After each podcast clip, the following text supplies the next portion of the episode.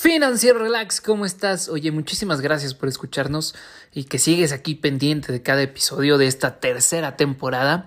Ahora sí, el día de hoy ah, platicamos un poquito el coach Fernando Andrade y yo sobre cuáles plataformas tienes para invertir para que empieces ya. Pero no olvides que en el episodio anterior tratamos de cuáles son los cimientos antes de que puedas empezar a invertir.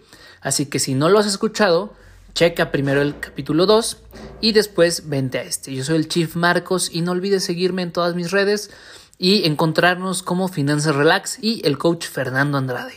Disfruta este episodio y platícanos cuál es tu plataforma favorita para invertir. Nos vemos.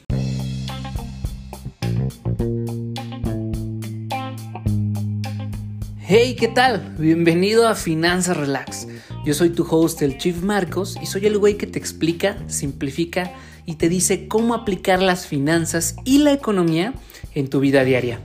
Así que relax, que hoy aprenderás algo nuevo.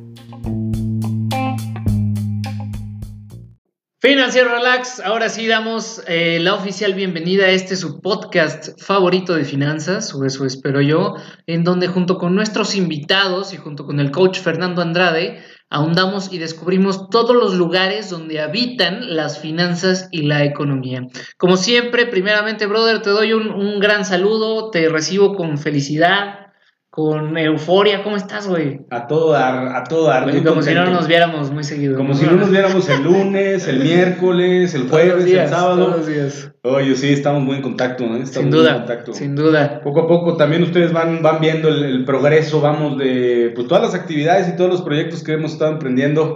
Correcto, en el buen correcto. Entonces, en este sentido, pues me da mucho gusto estar participando en este podcast, en este en esta plataforma que busca prácticamente darles información de valor, pues para quitarle el pinche miedo a las, a las finanzas, a las inversiones y las cosas como son. Tranquilas y vámonos poco a poco para arrancar. ¿Qué vamos a hablar el día de hoy? Sin duda, brother, pues antes de, de cualquier cosa quisiera darle otra vez la bienvenida en este año a, a la bella Caguamita. Este, Carta Blanca, ya, güey, patrocínanos, porque ya te estás quedando atrás, güey. Bueno, el brother ahorita se sirvió un café porque no, sé por qué, no, no, me había tomado ningún café en el día, entonces dije, pues vamos ah, a bueno, no, me agrada, ahorita me agrada. mi caguamita, no pasa nada. Mm. qué delicia, qué delicia. Es que el café es vida. sí, sí, sí, claro, güey, claro. Yo, fíjate, yo tengo mi medida de café y ya después de dos tazas y media ya no tomo en todo el día, güey, porque si no ¿Te vuelves loco? Me vuelvo loco, más loco. No, yo sí, yo de repente sí le he metido 3, 4 tazas de café en el día. Pero, ¿de qué vamos a hablar el día de hoy? Brother, pues el, el episodio pasado estuvimos platicando sobre este tema de las inversiones, de qué significa invertir, de que siempre pensamos, escuchamos inversiones y pensamos en el mundo del lobo de Wall Street y la bolsa y no sé qué, y pensamos que es complicado. Y el episodio pasado justamente sentamos los cimientos para que tú puedas empezar a invertir. Es decir, lo que hicimos fue decirte los pasos previos, esos justamente esos cimientos que tienes que tener en tus finanzas para ahora sí decir, oye, ¿sabes qué? Ya tengo una estructura fina sana, eh, una estructura financiera, perdón, sana. Es, es el... Es el, finasana. El, finasana, bueno. concepto de hoy. Eh, ya tengo finasana, ¿no? Estructura financiera sana. Ya estoy bien en mis finanzas, me sobra el dinero, tengo mi fondo de emergencia y ahora sí, en este episodio les vamos a platicar dónde, qué opciones hay para que ustedes puedan invertir y poner a trabajar su dinero. Pero, brother, antes me gustaría, este, pues hacer una pequeña recapitulación. Obviamente, váyanlo a escuchar si no lo han escuchado o verlo en YouTube, este, o en nuestras redes. Pero primero, un pequeño resumen de lo que vimos la, la, te iba a decir, güey, la clase, güey, porque después de esto voy a dar clase. Pero bueno, ¿qué, ¿qué vimos el episodio pasado? ¿Qué vimos el episodio pasado? Cómo mantener una buena estructura, una estructura sana o saludable que te permita tener excedentes de dinero al mes mientras controlas tu flujo de efectivo, con el objetivo de que estos excedentes los empieces a poner a trabajar en diferentes opciones. ¿Por qué diferentes opciones? Oye, fíjate que en la semana no sé si en esta semana o la pasada leía el peligro de la, de la diversificación y dije, ah, espérame, espérame, ¿cómo que el peligro de la diversificación? Básicamente era un título gancho. Ok, claro. Porque pues al un final... Clickbait. ajá, un clickbait. porque al final de cuentas, pues estaban en pro de o en favor de la diversificación Ok. del dinero. Entonces, en este sentido, para que tengas estos excedentes, te sobre la lana y tengas oportunidad de invertirla en diferentes opciones de inversión. Perfecto. Pero A ver. voy a rescatar un pequeño, un pequeño fragmento del libro del hombre más rico de Babilonia. Ah, muy bueno. Si no lo han leído, por favor, léanlo. Es un librito, es un librito que, en, híjole, un- en cinco días ya te lo echaste. Sí, de, de hecho, incluso creo que, digo, yo me gusta, apenas justo estoy experimentando con este tema de los audiolibros. Ajá. Hoy empecé el de, eh, ¿cómo se llama el de Team? Eh, no es el de Clockwork, es el otro, güey. No sé. El de 4 Hour Labor Week o 4 Hour Work Week, Ok. que es como de cómo trabajar cuatro días y ya, ok, ¿no? ok. Pero justo, justo hoy, hoy empecé a experimentar con eso de los audiolibros, pero también lo pueden encontrar eh, en YouTube, está el audiolibro completo y no se, o sea, pues no se tarda nada, como tú dices. Digo, si de plano les da mucha flojera leer, ahí lo pueden encontrar en YouTube, ¿no? Perfecto. Pues en ese sentido, corran a leer El hombre más rico de, de Babilonia. Y para empezar, les voy a dar estos tips que nos comenta el autor. A ver, échalos. El dinero abundará para los que comprendan las simples reglas de adquisición de bienes. Regla número uno. Comienza a llenar tu bolsa.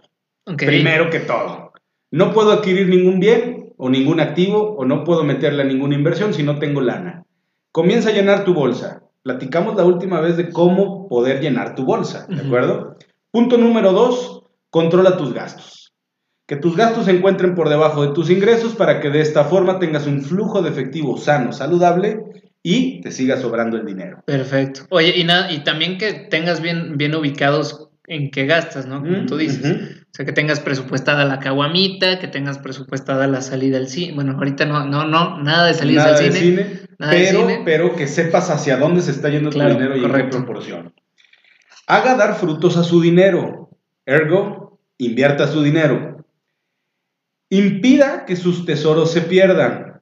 Cuida tus inversiones. Porque muchas personas, por flojera, invierten en diferentes opciones cuando llega cualquier tipo de asesor, por ejemplo, a decir, o cualquier amigo, vente, fíjate, muchos clientes eh, me han dicho, Ajá. no, pues estoy invirtiendo y me están dando el 20% de rendimiento cada seis meses. Yo, pues, está con madre, güey. Claro. 40% anuales está con madre. ¿En dónde? No, pues un amigo me invitó, me invitó a invertir en bienes raíces. Y tu amigo está regulado, tiene alguna Ajá. constructora. No, él le sabe a eso. Mis Eh, sí, estimados. claro. Claro que no, no, no demeritamos el trabajo del amigo, seguro sí es eh, muy bueno para mover bienes raíces, por ejemplo, y sacar ese tipo Ajá. de rendimientos, pero estamos hablando de una opción de alto riesgo, ¿no? Sin duda, sin duda. Entonces, en ese sentido, impidan que sus tesoros se pierdan. ¿Cómo? Asesorándose de manera correcta, punto número uno, y segundo, estudiando por cuenta propia. Definitivo. Y entonces, en este caso, el quinto punto es haga que su propiedad sea una inversión rentable. Y aquí es un tema bien interesante porque la mayoría de las personas que tienen propiedades y que habitan en ellas, esas propiedades no son tan rentables porque se van valorando una tasa de rendimiento pequeña. Busquen las opciones para que sus propiedades sean rentables. Sexto, aseguren ingresos para su futuro. Y esto, ¿cómo estamos peleados como mexicanos en prever el futuro? Todos los días me topo con personas que el futuro lo ven como algo incierto, como algo que no va a pasar. Seguimos con el pensamiento cortoplacista, Sin duda. seguimos siendo personas que vivimos al día y en este sentido nunca prevemos el futuro. Entonces, consejo número 6 del hombre más rico de Babilonia, aseguren ingresos para su futuro y el séptimo y más importante, aumenten sus habilidades para la adquisición de bienes o aumenten sus habilidades de inversión. Es decir, Y- létrense. Létrense. Y en este sentido ya no hay pretexto porque en YouTube, porque aquí en su podcast favorito de Finanzas Relax, porque en Gandhi van a encontrar cursos, van a encontrar toda la carne. Cursos, sí, claro. Oye, y ¿Qué te fíjate parece que... esto para empezar? No, me parece excelente. La verdad es que creo que es un buen resumen de lo que vimos la semana pasada. Ujú. Si quieren irse más a detalle, obviamente, escuchen el episodio. Tocamos varios puntos muy importantes, creo yo. Puntos que incluso eh, yo a manera de per- de personal me han servido, que me ha dado el brother. Este, y también otra cosa que quiero rescatar de la vez pasada, que, que también me gustó mucho, güey, es cuál era la diferencia en un activo eh, productor o productivo y un activo que no es productivo. Porque si bien nosotros decimos, oye, es que yo me quiero comprar mi coche y este va a ser mi activo, este, porque pues después lo puedo vender y como quien dice, ya es mi patrimonio, ¿no? Por, sobre todo pongo este ejemplo porque todo el mundo se emociona cuando empieza a trabajar, empieza a ganar dinero y lo primero que dices, güey, me voy a comprar mi coche, güey. ¿Por qué no te deberías comprar tu coche desde el punto de vista de los activos este, productores y no productores? Es correcto. ¿Por qué sí o por qué no? En este sentido, justo en la semana platicaba con una persona eh, con un nivel de ingreso promedio de 10 mil pesos mensuales y se había comprado un vehículo que le representaba el gasto mensual en aproximadamente 7 mil pesos. Entonces el 70% de su ingreso iba a pagar su carro. No manches. Y otra persona que tampoco quiso empezar a proveer para su futuro, eh, porque también se iba a comprar un vehículo.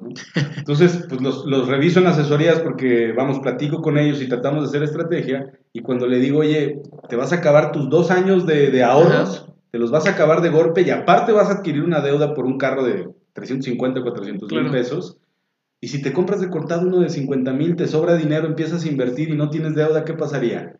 Ya no me respondieron las demás. Claro, no, güey, pero es que nos encanta, nos encanta el cachete, hay que, y no está mal, ¿eh? o sea, no estamos en contra de darnos un cachetito de vez en cuando, o sea, refiere a un gusto, ¿no? no luego no vayan a empezar ahí, no, no, no, no que oye, pues en Finanzas Relax, mi amor, en Finanzas Relax me dijeron que, que un cachetito de vez en cuando, pues no, no, no, a ver, aquí estamos hablando del tema de que no está mal que nos demos gustitos, que nos demos esas salidas, que nos desconectemos de, pues, del, mundo un ratito, que nos tomemos nuestras vacaciones bien merecidas seguramente, pero que siempre tengas esto presupuestado, eh, que sepas cuándo es el momento, sobre todo para que, digo, no solamente para que tengas tus finanzas sanas y que lo sientas bien, sino que para, para que saborees bien ese momento, ¿no? Es correcto. O sea, ¿qué pasaría si, como dice el brother, te esperas eh, a comprarte el coche de 350 mil pesos del año, no sé qué, te compras un cochecito nada más para moverte, para andar movido, y te esperas unos dos, tres años, eh, y a lo mejor en dos, tres años ya puedes decir, oye, ya me puedo comprar un Mercedes, güey. Y sí, y sí. Y, claro, claro, claro, ¿no? Porque imagínate una persona que gana 10 mil pesos al mes, insisto con, el, con este ejemplo, pero que puede pagar 7 mil mensuales para un carro, güey. Claro. ¿Qué pasaría si esa persona estuviera ahorrando? ¿Cuántos de los que nos están viendo al día de hoy realmente le sobran 7 mil pesos mensuales o más? Claro. ¿Cuántos no le sobran 7 mil, le sobran menos? ¿O cuántos definitivamente no le sobra nada? Pero todo tiene que ver, y yo siempre lo he dicho y lo dijimos la vez pasada, a mí no me importa, cada que platico con una persona, le digo, a mí no me importa cuánto ganas, a mí me importa cómo te estructuras con lo que ganas, que es una cosa completamente diferente. Porque conozco personas o tengo casos que no superan los 15 mil, 20 mil pesos de ingreso mensual, pero tienen 100, 200 mil pesos en ahorros. Y están trabajando su lana y están invirtiendo. Y a su vez conozco personas de más de 100, 150 mil pesos mensuales y no tienen dinero. Claro. Entonces, en ese sentido todo. Es, correcto. Es importante seguir los siete consejos de, del hombre más rico de Babilonia. Revisar el, podcast del miércoles pasado. Sin duda. Tuvimos y donde platicamos el fundamento y cómo establecer un presupuesto y poder eh, darle seguimiento a tu cash flow, a tu flujo de efectivo. Y entonces, vamos a entrar en materia. Vamos a entrar en materia. Vamos a dividir esto para que Digo, en el, mundo de las inversiones es extremadamente grande y se van a encontrar con todo allá afuera. Eh, queremos detallarlo lo más posible para que ustedes tengan todas las herramientas y obviamente siempre nos pueden preguntar. Claro. Eh, vamos a dividir esto primero en eh, renta fija y renta variable. ¿Te parece bien, brother? Me parece sencillo, me parece sencillo. Definiendo nada más, renta fija es todas esas inversiones que te dan una renta justamente o un retorno de tu inversión ya definido. Es decir, ese no se va a mover por más que vuele o papalotee o lo que sea. En teoría no se va a mover. Ahora, hay que hacer, quiero hacer una aclaración, si me permites, güey.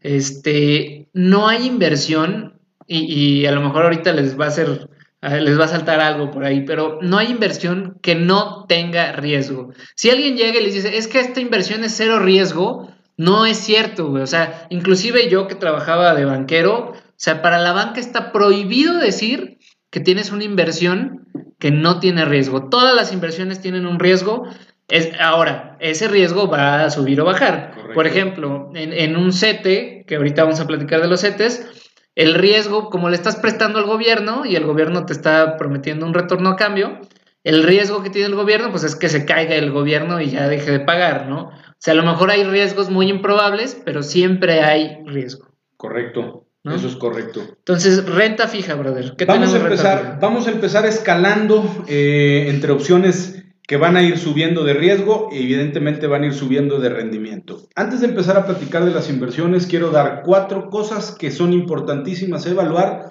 antes de entrar a cualquier tipo de inversión. La primera, la barrera de entrada con relación al capital. Claro. ¿Cuánto dinero tienes que inyectar para esa opción de inversión? La segunda, ¿cuál es el plazo o el periodo de tiempo donde tu dinero va a estar comprometido en esa inversión? La tercera, ¿cuál es el rendimiento esperado? ¿Qué esperas obtener de rendimiento por tu inversión? Y con, de la mano con el plazo, vas a descubrir el periodo de capitalización de tu inversión, que ahorita también lo vamos a revisar. Y la cuarta, ¿cuál es el riesgo de meterte a esa inversión? Sin duda. ¿Sabes qué? Yo agregaría la quinta, sobre todo ahorita que ya puedes entrar este, con un montón de plataformas eh, desde muy poquito dinero y apalancarte y hacer un montón de cosas. Yo también agregaría eh, como una quinta este, las comisiones que te cobran. Correcto. ¿no? las comisiones, claro. Eh, porque normalmente, pues como tú lo estás haciendo a través de un intermediario, este, la plataforma o el broker o tu casa de bolsa o tu banco seguramente te van a cobrar esa intermediación. Entonces yo también diría que eso es importante, claro. porque hemos conocido inversiones que te prometen el rendimiento del sol, el cielo y las estrellas, y al final pues ves que las comisiones que te cobran pues son casi la mitad, güey, ¿no? Correcto. Entonces, venga. Cinco cuestiones importantes a revisar antes de arrancar con cualquier tipo de inversión para que puedan dar paso firme. Y entonces, ahora sí, vámonos como Gordon Tobogán para escalar estos pequeños peldaños que vamos a ir subiendo desde un 0% de rendimiento hasta un 500% de rendimiento, pasando por opciones de renta fija muy seguras, vamos que desde contrato pactas prácticamente el rendimiento que vas a obtener, hasta opciones completamente inciertas y volátiles, como lo que estamos viviendo en estos rallies interesantes de las criptomonedas y todo lo que está sucediendo en el mercado. Así que arrancamos, mi hermano. Perfecto. Oye, brother, nada más que fíjate, me dio mucha risa. Este, digo, a lo mejor si tú escuchas esto después no lo vas a entender, pero si te metes al live eh, que, va a estar posteado ahí en Facebook o en Instagram, este, aquí tenemos un comentario que dice, quisiera conocer al hombre más rico y una carita así. Ah, órale. Su madre. Interesante. bueno, un saludo, un saludo a, no, no, no, a, todas, las personas que, a todas las personas que nos están este, escribiendo. Eh, cualquier comentario, por favor, estamos aquí a la orden para podérselos contestar. Así claro. que, pues ahora sí, sin más preámbulo, ya estuvo bueno de palabrería. Vamos a empezar con la primera, las primeras opciones de inversión, porque lo que se recomienda es lo siguiente. Cuando tú empiezas a controlar tus flujos de efectivo, te empieza a sobrar el dinero y la primera opción de inversión a la cual te puedes involucrar, sí o sí, son opciones de renta fija. Correcto. ¿Qué son las opciones de renta fija como practicaba aquí el Chief Marcos? Prácticamente son instrumentos de deuda gubernamental o privada, por ejemplo, de empresas, en donde estas instituciones, vamos a ponerlo así, emiten deuda a través de bonos, a través de certificados, a través de pagarés, etcétera, en donde tú, bueno, ellos emiten la deuda, tú le compras la deuda a la institución a un valor nominal, a un precio, vamos a ponerlo así, en espera de que la institución te regrese tu capital más un rendimiento en un plazo acordado desde contrato. Correcto. Sencillo. 28 días, eh, bueno, un mes, dos meses, seis meses, un año, cinco años, diez años. Hay hasta de 20, 30 años en ese sentido. Opciones de renta fija se les llama que son opciones de riesgo controlado, son muy seguras, evidentemente, no son 100% seguras, eso sí, no. Porque, insisto, desde contrato, tú ya estás pactando el rendimiento. ¿Dónde generalmente se mueven los capitales que tú inviertes en renta fija? Generalmente se mueven en proyectos, por ejemplo, gubernamental, en proyectos de infraestructura, carreteras, Sí. escuelas, hospitales, que son opciones que sí o sí se van a ocupar. Claro. Entonces, sí o sí van a generar un flujo de efectivo, van a generar un rendimiento y sí o sí el gobierno o el banco te puede pagar un rendimiento a ti. Por eso son de las más seguras, porque es a través de proyectos de infraestructura. De las menos riesgosas. De las menos riesgosas, de las menos riesgosas. Entonces, ¿qué opciones tengo de renta fija y cuáles son las barreras de entrada? Punto número uno. Venga. Las barreras de entrada para la renta fija arrancan desde 100 pesos. Vamos Sí. a definirlo Sí, así. sí, sí, sí. Desde Correcto. 100 pesos tú puedes invertir en opciones de renta fija. Mm, ¿Dónde te las puedes encontrar? Tenemos una lista muy interesante que les vamos a leer el día de hoy para opciones de renta fija.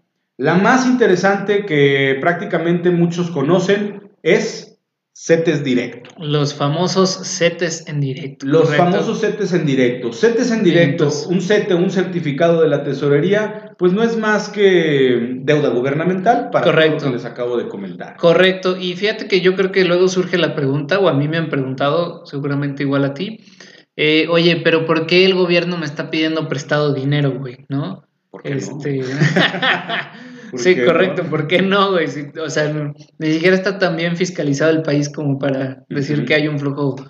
Sí, bueno, digo, nada más como un dato cultural. El en el 2000, creo que 16, todavía el 54% de los mexicanos no pagaba impuestos, ¿no? Entonces luego nos quejamos de que, ay, siempre nos suben los impuestos, pero pues, güey, más de la mitad de la gente eh, no pagan los impuestos, ¿no? Está cabrón también mantener un país así, ¿no? Si de por sí ya el país se, se clava la lana, Si de por sí ya se clavan la lana entonces, y nosotros no aportamos, pues está eh, complicado. eh, está complicado. Pero bueno, certificados de tesorería, ¿por qué el gobierno querría mi dinero?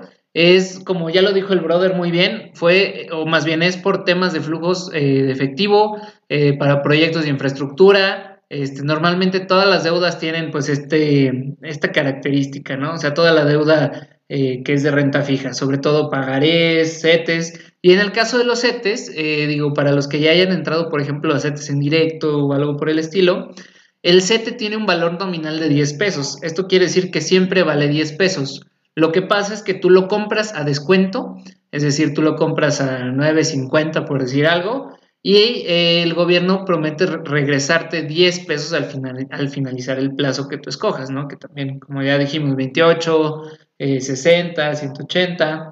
Digo, no sé cuánto es el CETE más largo. ¿Cuánto es el Ay, CETE más largo, sabes? Lo podemos investigar y ahorita se los decimos, pero Sí. tienes opción para la plataforma de CETES Directo, básicamente es una plataforma donde puedes invertir en este tipo de deuda gubernamental y ahí puedes tener opciones para tus ahorros o tus inversiones de renta fija, si no me equivoco, hasta de 20 años. Entonces, punto número uno, CETES, CETES. CETES, oye, CETES o certificados de la tesorería. Y solo hay de 28 y 91 días, digo, aclarando ahí el punto, ¿no? Ahorita Perfecto. estamos, estoy viendo aquí la página de Banjico. Ok, ahora, dentro de CETES Directo te puedes encontrar bonos de, la, de, de- de gubernamentales, de este, bondes, bondía y de- demás instrumentos que cumplen funciones diferentes, con plazo diferente y tasas de rendimiento diferente, pero todos obedecen a la misma opción. Son opciones de renta fija y, bueno, los puedes encontrar desde la plataforma de CETES Directo. Ojo, hay la gran mayoría, si no es que todos los bancos, eh, la banca comercial, te ofrece opciones de inversión, pero ojo, porque en algunos casos te pagan el 90% de la tasa del CETE, el 80% de la Sí, tasa correcto. del CETE. Entonces, básicamente están completo. intermediando para ti CETES Ajá. y cobrándote una tasa por la gestión, las comisiones que tú hablabas en el punto 5, y tú sientes que tu dinero está Invirtiéndose, en ¿no? el banco, en un pagaré, ¿no? En ese sentido, todos los bancos generalmente te están ofreciendo una tasa promedio que puede ser la misma o por debajo de los, de los certificados de la tesorería. Por eso odiamos a los bancos. Por eso odiamos no, a los no bancos. todos, no todos. Hay uno que creo que ya nos están viendo por ahí. Muy bien, en ese sentido, punto número dos, ¿qué opciones de renta eh, fija podemos encontrar? Deuda privada o deuda, Deuda de, privada. de empresas. ¿Cómo sería esta, brother? Platícanos. Prácticamente es una empresa que igual, para financiar sus operaciones necesita flujo de efectivo y entonces también emite deuda o papel, que le pueden llamar también, y tú adquieres esta deuda a través del mercado de valores, puede ser también, y tú adquieres esta deuda haciendo lo mismo que el certificado de la tesorería. Claro. Bancos donde te puedes también encontrar, por ejemplo, este tipo de opciones, Ahorita está en boga Hey Banco. Hey Banco, sí, sí, sí. Creo que alguien de Hey Banco nos empezó a seguir por ahí la semana pasada. Les mandamos un saludo a Hey Banco, siempre los recomendamos. Al día de hoy para mí es una de las mejores opciones para invertir en renta fija y tener tus fondos de emergencia. Oye, y sí la están rompiendo. La verdad es que cambiaron todo el esquema y se están dando cuenta que ya la banca, o bueno, más bien no sé si la misma banca no se ha dado cuenta de que ya es prácticamente obsoleta, digo, solamente porque pues todo el mundo tiene que hacer todavía sus transacciones ahí, pero yo creo que esto ya está cambiando y eventualmente vamos a migrar a todo el tema digital, ¿no? es correcto. Hey Banco, en ese aspecto, la verdad, mis respetos. Hey Banco es una apuesta de Banregio hacia todas estas financial technologies o fintechs. Es un banco digital mexicano, eh, es de capital mexicano, pero al día de hoy te está pagando por lo menos un 6.5% de rendimiento en uno de sus pagarés. Y aquí viene lo interesante. Capitalizable semanalmente. Órale. Ah, Ahora, ¿qué quiere decir esto de que es capitalizable semanalmente? Sencillo, tendrás tu dinero disponible cada semana. Y solo estará comprometido una vez por semana. O sea, por, por, por semana, por semana, por semana. Entonces, imagínate que por tu buena administración te empieza a sobrar la lana y empiezas en este mundo de inversiones abres tu cuenta en Hey Banco y empiezas ahí mes con mes a clavarle todo lo que te sobra y te está pagando 6.5 de rendimiento, pero el dinero lo tienes disponible cada semana. Okay. tú puedes habilitar la opción de que se reinvierta con los rendimientos obtenidos en la semana o que no se reinvierta. Si llegas a tener una emergencia, sabes que tienes ese dinero disponible en dos, tres días más. Perfecto. Oye, y yo nada más quiero retomar lo que significa la capitalización, porque esto es muy importante y hay que checarlo también en sus inversiones, ¿no? voy por más café. Adelante, adelante. Eh, justamente, si ustedes ven la, entrevista que tuvimos con Carla eh, de Propeller, que ahorita les vamos a platicar también de Propeller, que es otra opción de inversión, este, ella nos, nos platicaba que era este tema del interés compuesto, que tiene mucho que ver con la capitalización. ¿Esto qué quiere decir? Que, por ejemplo, si a mí me dicen, oye, se capitaliza cada 28 días o cada mes, digo, para ponerlo un poquito más sencillo, significa que, por ejemplo, si a mí me dicen, oye, tu rendimiento es de 7% capitalizable cada mes, si yo meto 100 pesos, eh, al mes voy a tener 107 pesos y sobre de eso se va a ir, se va a sacar el, nuevo, la nueva inversión, ¿no? Entonces esto está muy padre porque si entre más capitalizaciones tengas, pues más chido, ¿no? Imagínate que se capitalice cada semana, entonces digamos que tú ganas el rendimiento 107 y luego entonces se meten los 107 otra vez una inversión que ahora te va a dar un rendimiento del, del 7% sobre los 107, no sobre los 100. Ojo, eso que está comentando Marco se le llama interés compuesto. Compuesto, correcto. Y ahorita vamos a platicar también del interés compuesto, pero ojo con la siguiente trampa prácticamente todas las, inversiones y las tasas de rendimiento que se proyectan en cualquier tipo de inversión, la tasa de rendimiento es la tasa anualizada. Correcto. Si te dicen, te voy a pagar un 7% capitalizable semanalmente, lo más lógico es que ese 7% lo tengas que dividir entre 48 semanas. Que 52 semanas. Pero eh, en finanzas para, para dividirlo entre semanas es por 40, es entre 48, tengo entendido. Son 52 semanas del año. ¿no? Son 52, ahorita les vamos a. Sí, ahorita les pasamos el dato. Este, este, dato. Igual les podemos poner una calculadora, güey, con un post, ¿cómo ves? Es correcto, me parece perfecto. Pero en ese sentido, tienes que dividirlo entre el número, en este caso, de semanas que tiene el año o de meses que tiene el año, o si es capitalizable semestralmente, es dividirlo prácticamente entre dos. Correcto. ¿no? Entonces, no se vayan con la finta. Porque la, tasa de interés que te están proyectando en cualquier tipo de inversión sí o sí va a ser anualizada. Y ahí ya nada más te toca dividirlo entre el número de periodos que tengas según la, la capitalización de Correcto. En este sentido, estamos viendo cuestiones de renta fija, ¿no? ¿Qué más tenemos en renta fija? ¿Qué más tenemos en renta fija? Pues igual, vamos, deuda privada, deuda de bancos y deuda prácticamente de gobierno. Me voy a quedar con estas tres porque hay muchas más, evidentemente, pero ¿cuáles son las barreras de entrada? No hay ninguna. CETES directo es una opción, que ahorita te está pagando una tasa como del 4 o 5, descontando ISR, comisiones e inflación, tienes realmente una tasa negativa. ah, sí, y esa es otra. al final del día también de, lo que ganes de tu inversión hay que restarle, o de la tasa que te den, por ejemplo, del 7%, hay que restarle a la inflación y esa es tu tasa real. ¿Por qué? Porque la inflación, o sea, si te dicen 7% anual, hay que restarle la inflación que no me acuerdo en cuánto está, como 3, 4%. 3.5%, si no me equivoco, para el cierre del año pasado. Entonces, y en promedio de los últimos 20 años, la inflación ha estado en un 3.8%. Correcto, 3.5. 3.54 anual. 3.5. Entonces es importante porque recordemos que la inflación es como esta... Mm, hagan de cuenta que tienen una hoja de un árbol. Ajá. Y esa hoja de un del árbol tiene una plaga, ¿no? Y es una plaga que se está comiendo poco a poco las hojas. La inflación es lo mismo. Poco a poco se está comiendo el poder adquisitivo de tu dinero. Y entonces tú tienes que pelear contra la inflación como tu principal enemigo, realmente. ¿E-, ¿Eso qué quiere decir? Para todas las personas que tengan su dinero debajo del colchón o en su cuenta de ahorros, eh, pues básicamente están cometiendo un suicidio financiero. Que le Correcto. Están perdiendo dinero. Están perdiendo dinero a una tasa del 3.5, 3.8% anual. Pero bueno, retomando para no meternos en tanto tecnicismo.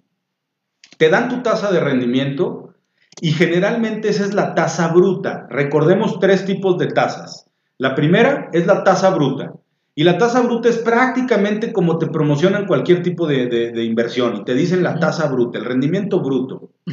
De ahí tienes que descontarle el tema de la inflación. la inflación. Que prácticamente convierte la tasa bruta en la tasa real. Y la tasa real es después de inflación. Correcto. ¿De acuerdo? Y por último tenemos la tasa neta. la tasa neta. Y la tasa neta prácticamente es la tasa después de inflación, descuento de comisiones o gastos, etcétera. Y entonces tu tasa neta es el dinero libre de polvo y paja que tú vas a recibir por tu y, Y, ah, y bueno, y aquí faltarían, que muy importante también los impuestos, ¿no? Porque eh, ah, recuerden que todo ingreso, cualquier, cualquier monto que ingrese a tu cuenta, aunque sean tres pesos, digo, obviamente eh, seguramente eh, la unidad de inteligencia financiera no te va a perseguir porque no pagues el impuesto sobre tres pesos, güey. Oye, voy a hacer un paréntesis muy rápido. Estuve leyendo la bio de, los candidatos a la gobernatura de San Luis Potosí. Ajá. El, ah, el 70% trae cargos eh, judiciales, trae temas no, bueno, acusaciones complicadas y digo, hay uno en particular que tú sabes quién eres, que o sea, por lo que tenemos entendido, todavía tiene un proceso federal en su contra. Varios tienen procesos en su contra y algunos incluso el, eh, inteligencia financiera, ahorita lo, lo Justo es el, que te digo, el que pues yo comento. O sea, lo persigue inteligencia financiera. garbanzo de libra, sí, no, no, todo, todo un tema.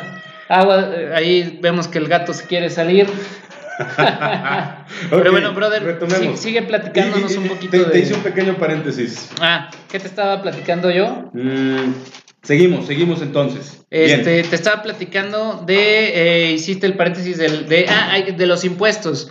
Acuérdense que el tema de los, de los impuestos eh, es muy importante porque tienes un, eh, sobre todo los ingresos, eh, vas a tener que eh, pagar los impuestos, ¿no? Es correcto, o sea, es al César lo que es del César. Y nosotros no estamos peleados, evidentemente, con llevar una estrategia fiscal lógica, pero sí o sí, al día de hoy tienes que estar pagando el 30-35% de ISR, de ISR sobre la utilidad generada por tu inversión. ¿Qué quiere decir?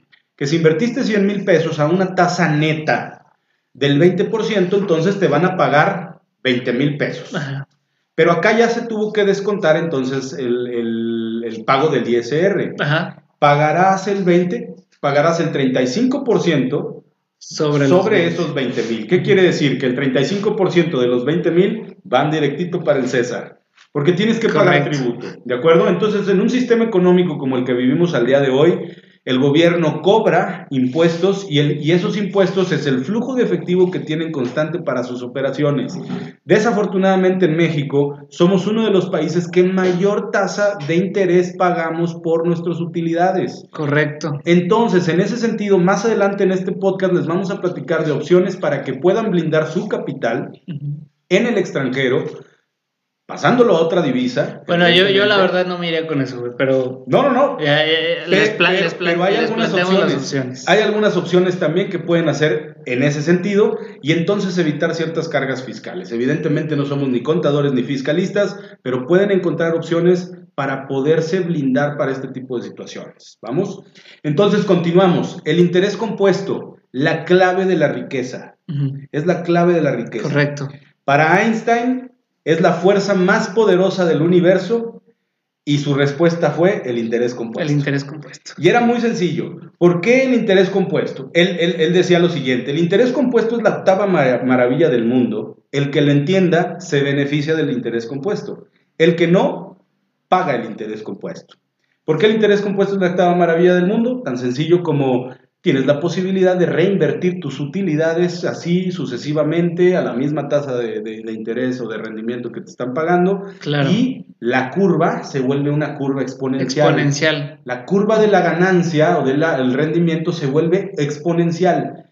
¿El tiempo tiene que ver? Sí, tiene todo que ver el tiempo. ¿Cuánto tiempo dejas tu inversión ahí para que siga capitalizándose dependiendo del periodo de capitalización? Eso es importante mencionar. Correcto. No, perfecto, brother. Este, de deuda, por ejemplo, ahorita que hablábamos del tema de renta fija, quizá yo agregaría los pagarés, que también tienen un, una, un riesgo pues relativamente bajo eh, porque al final del día pues es un contrato, ¿no? Entonces el contrato entre tú y la institución, sobre todo los bancos son los que expiden estos pagarés uh -huh. y te prometen pagar en futuro, por eso se llama pagaré, porque te van a pagar en un tiempo futuro. Eh, si tomaron sus clases de español, ¿no? Es correcto, es correcto. Este, un rendimiento eh, ya pactado, como decías tú, a contrato. ¿Cerramos con renta fija? Correcto. ¿Terminamos con renta fija? ¿Quieres que nos vayamos justamente, te iba a decir, a renta variable? Vámonos a lo delicioso también de las inversiones. Correcto, vamos, vamos a, a tratar de tocar las, las más sencillas y eh, pues las más básicas también. Digo, porque ya, o sea, hablando de renta variable podemos hablar de un chingo de cosas que pues a lo mejor ahorita ni siquiera tiene caso para ustedes que van empezando en este, en este, mundo. En este mundo de las finanzas eh, inversoras. ¿verdad? Es correcto. Pero vamos a pasar por instituciones o sofipos, vamos okay. a pasar por eh, modelos de crowdfunding o crowdlending o fondeo colectivo. Claro, de hecho, de hecho ya eh, no, nos comentaban de que crowdlending, una opción allá por Instagram. ¿no? Es correcto, Entonces, vamos, vamos, a platicar. platicar un poquito de crowdlending y, y algunas de las instituciones o fintech en donde pueden entrar también. Vamos a platicar un poquito del mercado de valores o el mercado, sí, de valores prácticamente. Claro. Y yo creo que sería bueno, ¿no? Para este primer episodio. Sí, me late, me late. ¿Qué te parece si entramos primero con los modelos que están en boga, que es el crowdfunding o el crowdlending? Me late, perfecto. ¿Qué es el crowdfunding? ¿Qué es el crowdlending? Básicamente es lo siguiente. Yo tengo una institución y bajo regulación, porque soy una SOFIPO, porque etcétera, puedo captar inversión. Sociedad Anónima Promotora de Inversión, ¿no? Entonces, en este sentido, SAPI, que es una. SAPI o una SOFIPO. Tengo posibilidad de captar inversión del mercado como tal. Entonces, claro. va pasando, va pasando el inversionista que tiene el dinerito en la bolsa y entonces yo le hablo porque le digo, oye mi hermano, yo presto dinero, vámonos a crowdlending. Uh -huh. Yo presto dinero, pero pues quiero prestar dinero masivo. Claro. ¿Por qué? Porque eh, tengo una fintech, la invertí en, fin en tecnologías financieras, tengo una plataforma, y la gente se mete a mi plataforma y pide préstamos y ahí se hacen las transacciones. Ok, ok. Ajá. En este sentido, pues yo necesito dinero porque tengo una demanda de, de, de, de préstamos de muy créditos, grande, claro. de créditos muy grande. Y la, si yo adquiero deuda del gobierno a través de Nacional Financiera o de claro. algún otro banco o de algún banco internacional, me cuesta a lo mejor muy caro. Uh -huh. ¿Qué te parece si tú me prestas el dinero para yo prestarlo a otra persona claro. y te pago un rendimiento porque a esa persona le estoy cobrando una tasa de interés por el préstamo que le estoy prestando. Claro. En este sentido, tan sencillo, las, el crowdlending funciona de esa forma. Sí. Prestas dinero de manera directa e indirecta, porque uh -huh. hay diferentes plataformas, de manera directa e indirecta al usuario final. P préstamo persona a persona. Peer-to-peer, peer, -peer, ¿no? que la llaman. Y, y, algo bien padre de todo esto es justamente que esto es lo que viene, los fintech, sobre todo crowdfunding, crowdlending, uh -huh. es lo que viene a tirar los bancos, ¿no? Porque como bien dice el brother, eh, a lo mejor yo necesito un préstamo y digo, híjole, güey, ¿cómo, ¿cómo le hago? Porque el banco me pide un chingo de cosas, hay barreras de entrada muy grandes, ya tienen un, un, historial mío que no, que no les agrada por sus modelos de riesgo, lo que ustedes quieran.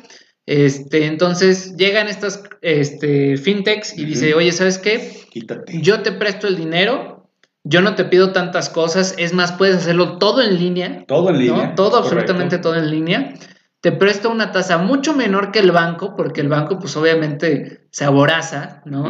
Entonces te presto una, te presto una tasa mucho menor, este, y yo no, no nada más eso, sino que yo también me fondeo para prestarte dinero a través de eh, pues todo este público que puede llegar a través de internet, ¿no? Entonces, eh, a lo mejor el brother le pone 100 pesos para, eh, hablemos por ejemplo de Dupla, que es la primera Opción, una de las buenas. Y, sobre, bueno, la primera que obtuvo la semana pasada, me parece. De la ley FinTech. De la ley FinTech, ya la certificación de la ley FinTech, para funcionar con la ley FinTech. Qué bueno, porque tenían Felicidades allá a Dupla. Los de Dupla. ¿sí? sí. Y entonces Dupla me presta el dinero a mí. Y yo cuando voy pagando mis intereses, Dupla le, le paga a Fernando y se paga a sí mismos, ¿no? Entonces, Ojo, ese es crowdlending. Crowdlending. Ojo, los niveles también de riesgo del crowdlending pudieran llegar a ser elevados y más en una situación de pandemia como la que vivimos el día Claro. de hoy. ¿Por qué? Porque si no hay flujo de efectivo, el cliente final no paga su, su préstamo y si no paga, tú no recibes tu rendimiento y tienes tu cartera en mora.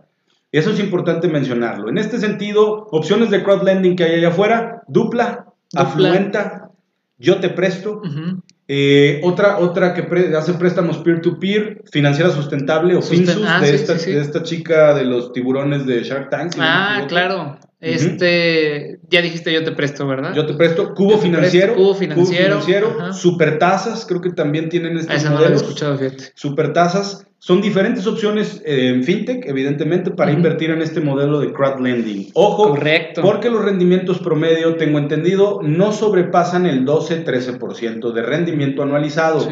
Tú inviertes tu dinero a un plazo fijo, vamos, dependiendo de cuánto eh, quieras arriesgar, puede ser tres meses, seis meses, etcétera. Tú inviertes tu dinero y le vas dando seguimiento. Estas plataformas generalmente tienen reportes mensuales, tienen estadísticos, tienen indicadores de cartera, para que tú sepas a quién le estás prestando la lana y le puedas dar seguimiento. No sé si tengas acceso a los datos personales de- del, del que pide el préstamo, por si te dejan de pagar, le vayas a dejar unas notificaciones Le extrajudiciales. vayas tu a cobrar ahí, ábreme, cabrón. Ábreme, ¿no? droguero moroso. En ese sentido, estas son las opciones. Terminamos con crowdlending, Crowdlending, vamos a crowdfunding. crowdfunding. Crowdfunding. Crowdfunding es una opción también supremamente interesante. Es, una, es, es también esta apuesta hacia la democratización de las inversiones. Claro, Y es básicamente lo mismo, nada más que aquí en vez de prestar dinero, estás prestándole a cualquier tipo de cosa para hacer cualquier tipo de cosa. sin duda. Hay crowdfunding para bienes raíces, hay crowdfunding para proyectos de empresas, hay crowdfunding para emprendimientos, hay Proye- crowdfunding. oye, proyectos artísticos. Y de hecho, una de las primeras crowdfundings o los primeros crowdfundings plataformas que existieron fue esta plataforma de Kickstarter, ¿no? Oh, en. Estados Unidos. Que, por ejemplo, ellos fondeas a gente que quiere hacer proyectos artísticos exclusivamente. ¿no? Ok, ok. Este, y aquí está muy interesante porque, por ejemplo, en Kickstarter solamente este, te pagan eh, con especie. Entonces tú puedes poner, por ejemplo, eh, 100 pesos y el artista te va a pagar a lo mejor si es un cantante, te va a pagar con una playera y un disco o algo por el estilo. Interesante. Y posteriormente se migra a este sistema, como ya lo estabas eh, platicando, eh, para todo el tema de empresas. bueno, conocimos la semana pasada, hace, no, hace, dos un par semanas, de güey, semanas a Propel, que a Propeller, ¿no? Que ellos eh, in- invierten en scale-ups, o sea, que son empresas que ya tienen una conso- consolidación importante en el mercado este, y que buscan seguir creciendo y expandir sus horizontes. Eh, tenemos empresas también ya como Accent, también Accent Marketplace, que hablamos con ellos.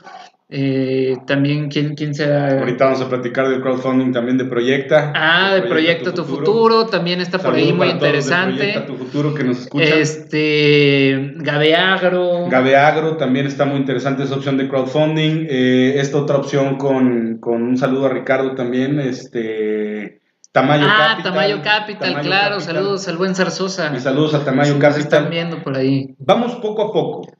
Brother, Adelante. para que tú empieces con este tema, ¿te traigo una cervecita? ¿O Uy, me encantaría, café, me encantaría así ¿Sí? una cervecita. Sí, Sí. porque ya los dos los, los cafecitos me aceleraron. Entonces entramos a las opciones interesantes de inversión.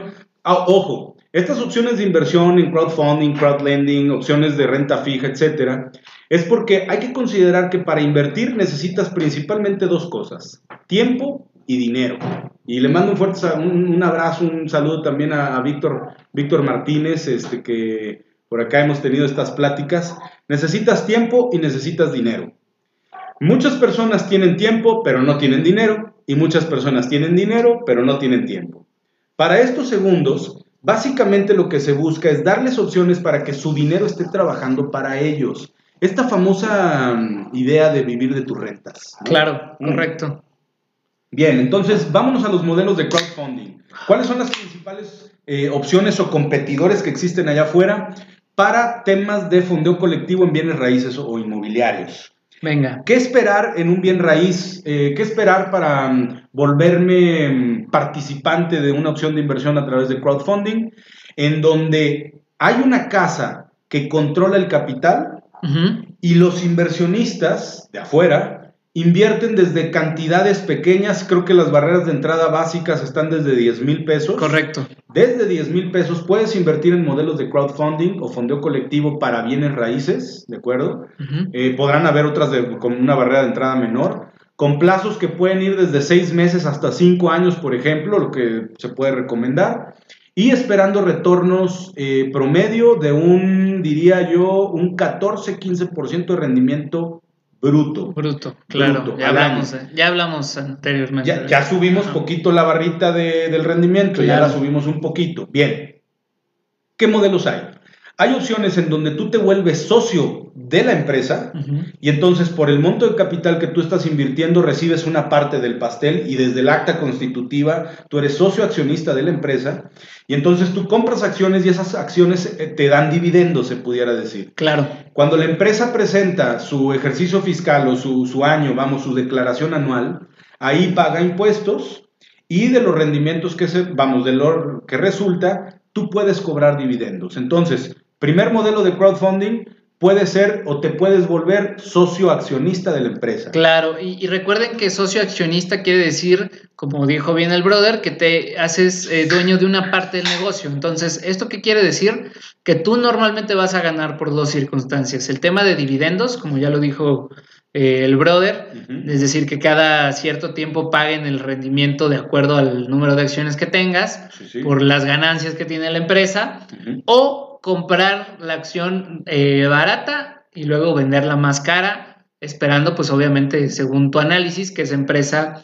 pues crezca y siga generando rendimientos y por lo tanto el valor de la acción sea mayor en el futuro. Es correcto. Entonces, en este sentido tienes estas, estas opciones. Hay otras opciones donde todo se hace a través de un fideicomiso.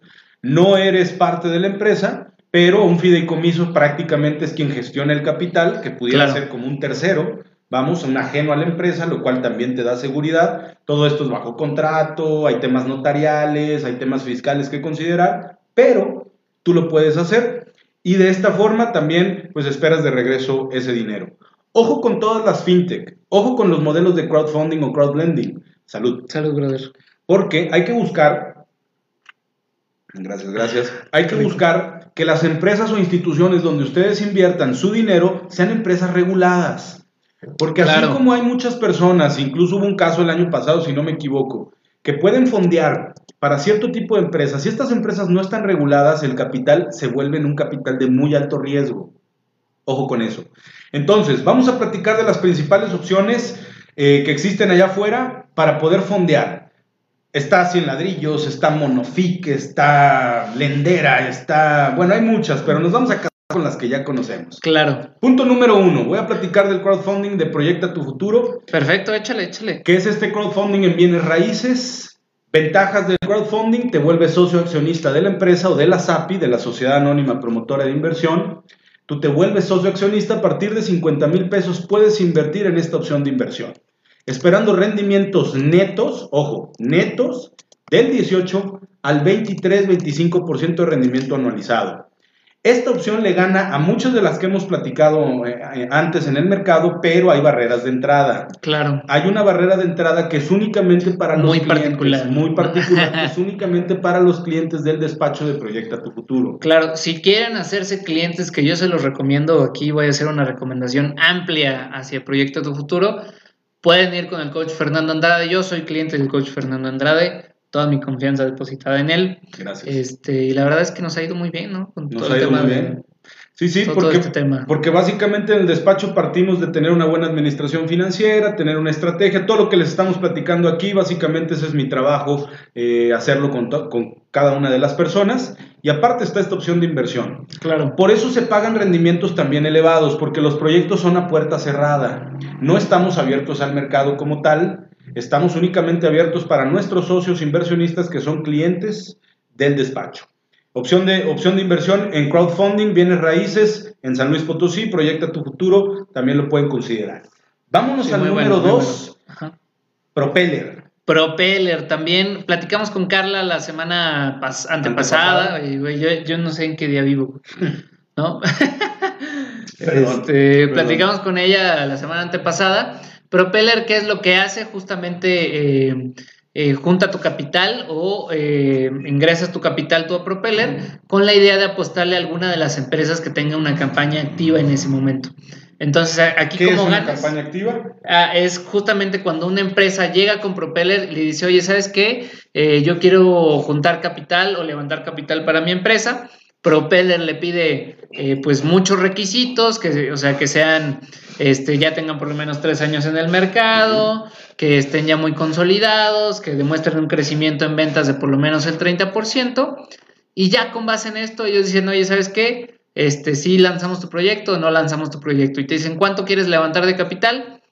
Tú lo comentas, o sea, ya ven cuánto tienes que levantar de capital, entonces ahí tú puedes invertir ya una vez que está el proyecto arriba en la plataforma, inviertes directamente y aquí ganas nuevamente, como lo decíamos, por dos cosas, por la venta de acciones en un futuro o por el tema de este, dividendos, en el caso de las empresas que haya dividendos. Es correcto, es correcto. Es importante mencionar que el modelo de Propeller para mí es uno de los mejores modelos que existen a nivel nacional de crowdfunding.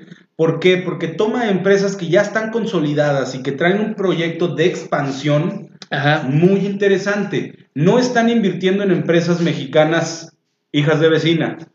Están invirtiendo en empresas mexicanas consolidadas el capital se queda en el país, evidentemente, ayudando, promoviendo las inversiones en México.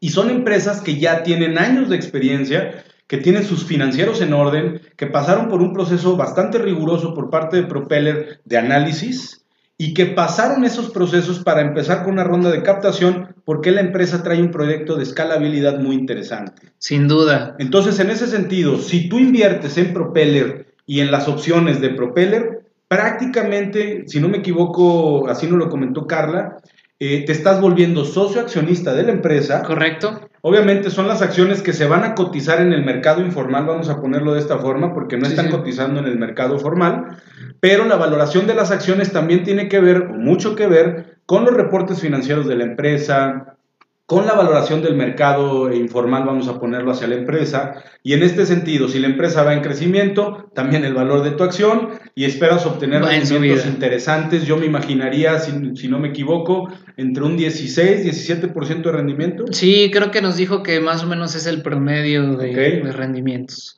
Perfecto. ¿Cómo invertir en Propeller? Ah, bueno. Sencillo, te metes a la página de internet de Propeller, checas las rondas de captación que estén activas, porque no siempre tienen rondas de captación activas. ¿Por qué? Porque son muy selectivos con las empresas que fondean. Con los clientes. Con los clientes. Entonces, pueden pasar un periodo de dos, tres meses, un mes prácticamente, donde hay una ronda de captación pues cerrada, pero una vez que meten nuevos proyectos, eh, empieza la ronda de captación, entonces pónganse al tiro para que estén bien afinados y puedan invertir en este tipo de empresas. Proyectos exitosos, Soy Water, Soy Water, que the Sky. quiero ver si luego lo invitamos. Brother de Soy Water, si estás escuchando esto, güey.